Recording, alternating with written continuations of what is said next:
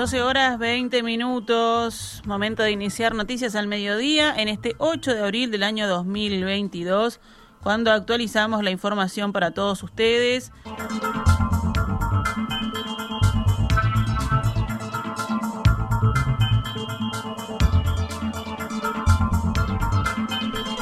Comenzamos esta actualización con información política. El edil blanco de Canelones, Juan López, dijo que no renunciará al Partido Nacional y que pedirá al directorio que lo reciba.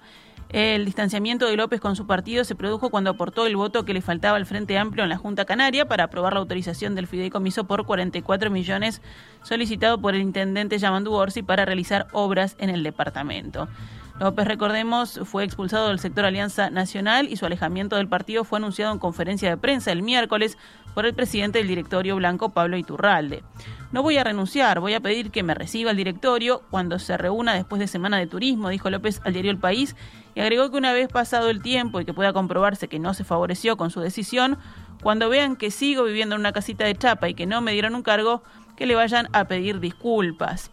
Esta mañana, en entrevista con En Perspectiva, Francisco Leñani, secretario general de la Intendencia de Canelones, aseguró que a la solicitud primaria, que ya había sido rechazada y era de 80 millones de dólares, se le aplicaron los cambios que solicitó la oposición departamental, de que fuera de menor monto, buscando que algún edil lo acompañara con el voto, como finalmente ocurrió con López.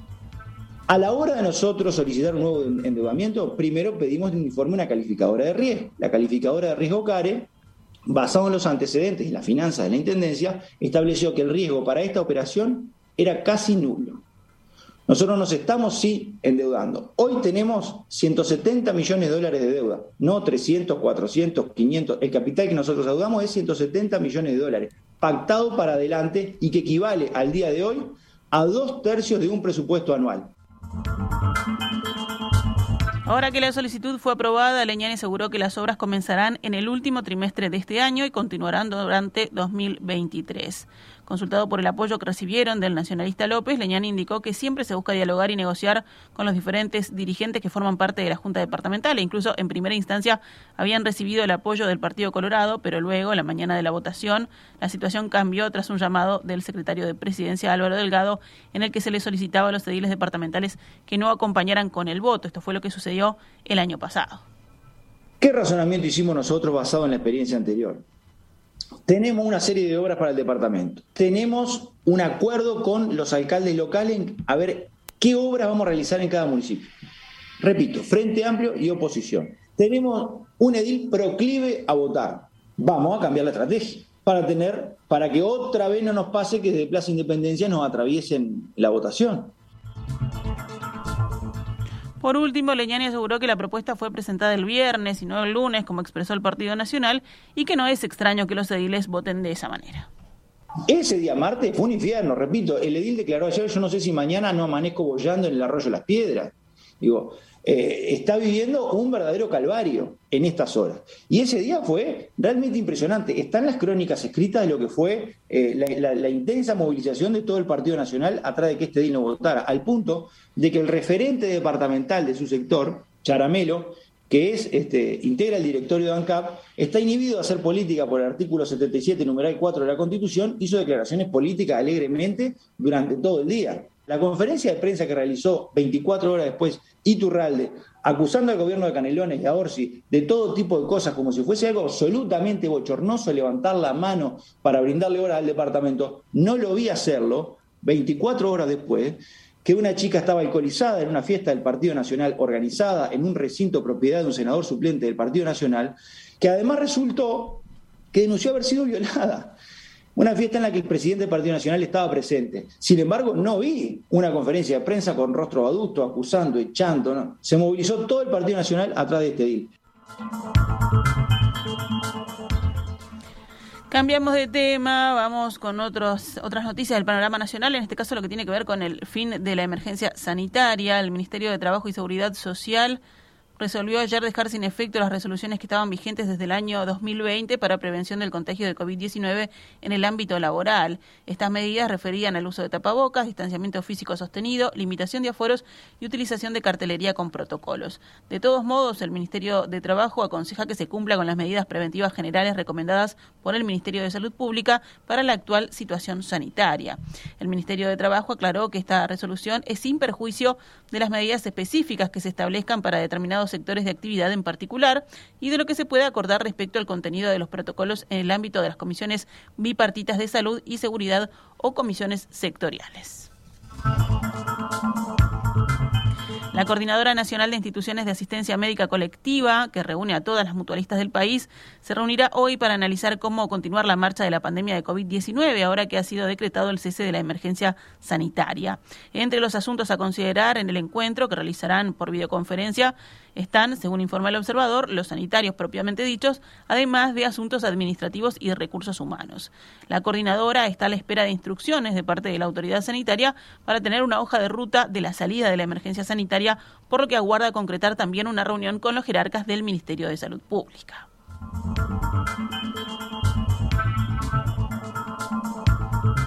Seguimos adelante con la información. La Asociación de Magistrados del Uruguay manifestó su preocupación en un comunicado porque entiende que el proyecto de Cabildo Abierto, que busca penar la mala praxis de los magistrados, amenaza con criminalizar el trabajo cotidiano de jueces y fiscales.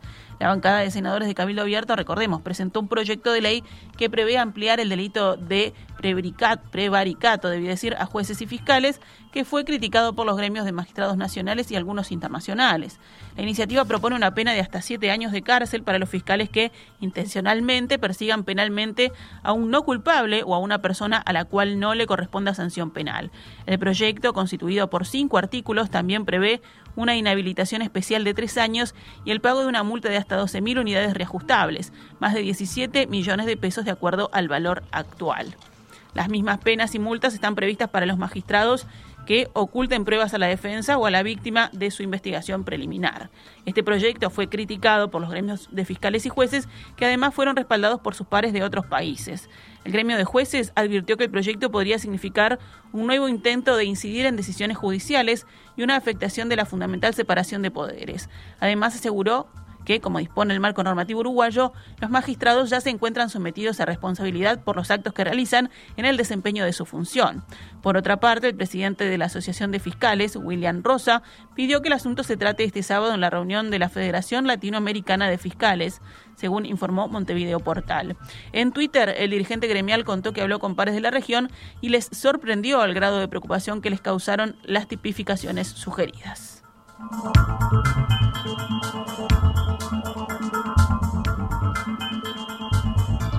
El Frente Amplio pidió a la Comisión de Hacienda convocar a una delegación del Ministerio de Economía y Finanzas para recibir explicaciones sobre la estrategia de política de precios. Estamos viendo todos los días anuncios diferentes de medidas con un impacto muy limitado, dijo la diputada Frente Amplista Betiana Díaz. La legisladora resaltó que desde la oposición están abiertos al diálogo y a acompañar medidas del gobierno.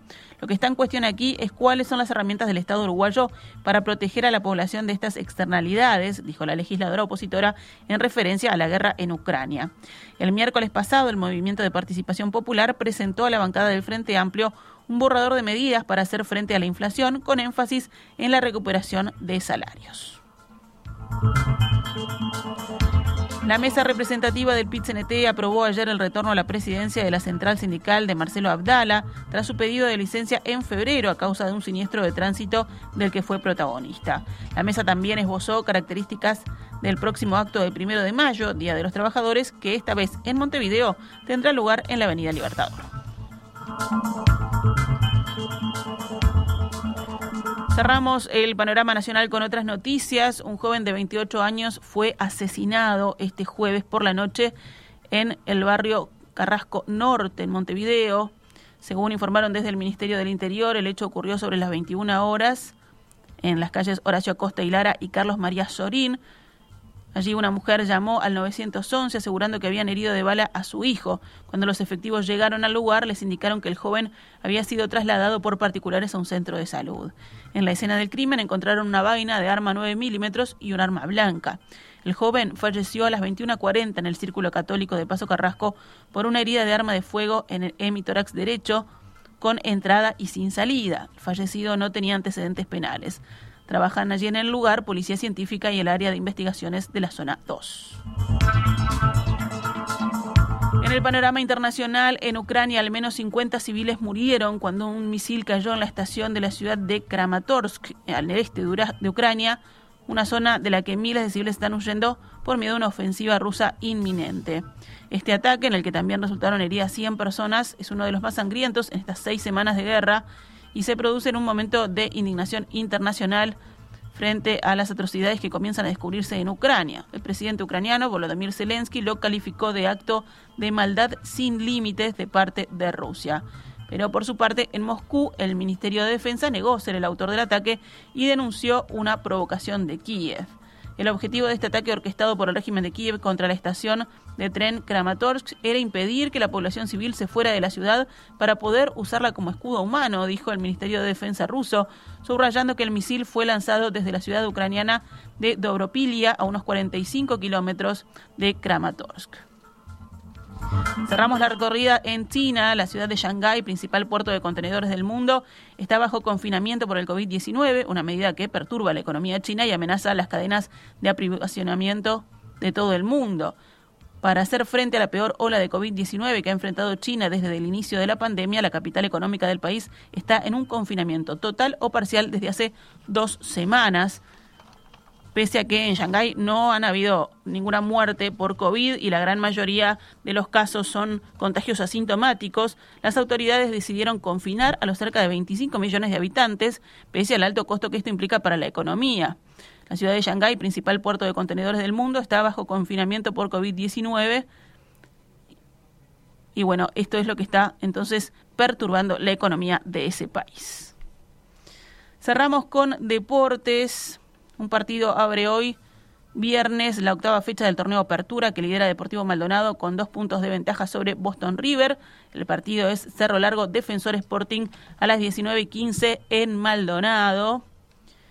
Y por supuesto, el tema del día es la Vuelta Ciclista que volvió en su edición número 77.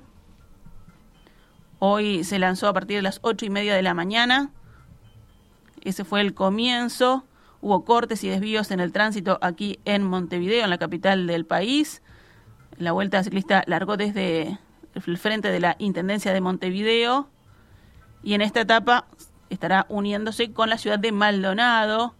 Como decíamos, hubo corte de tránsito sobre Avenida 18 de Julio desde las 6 de la mañana. Los participantes fueron escoltados con motos del personal inspectivo de la Intendencia hacia la ruta en Punta de Rieles por 18 de julio, 8 de octubre y Camino Maldonado. La carrera contará con 10 etapas y dos pruebas contrarreloj que se traducirán en un total de 1.627 kilómetros. Esta es Radio Mundo, 1170 AM. ¡Viva la radio!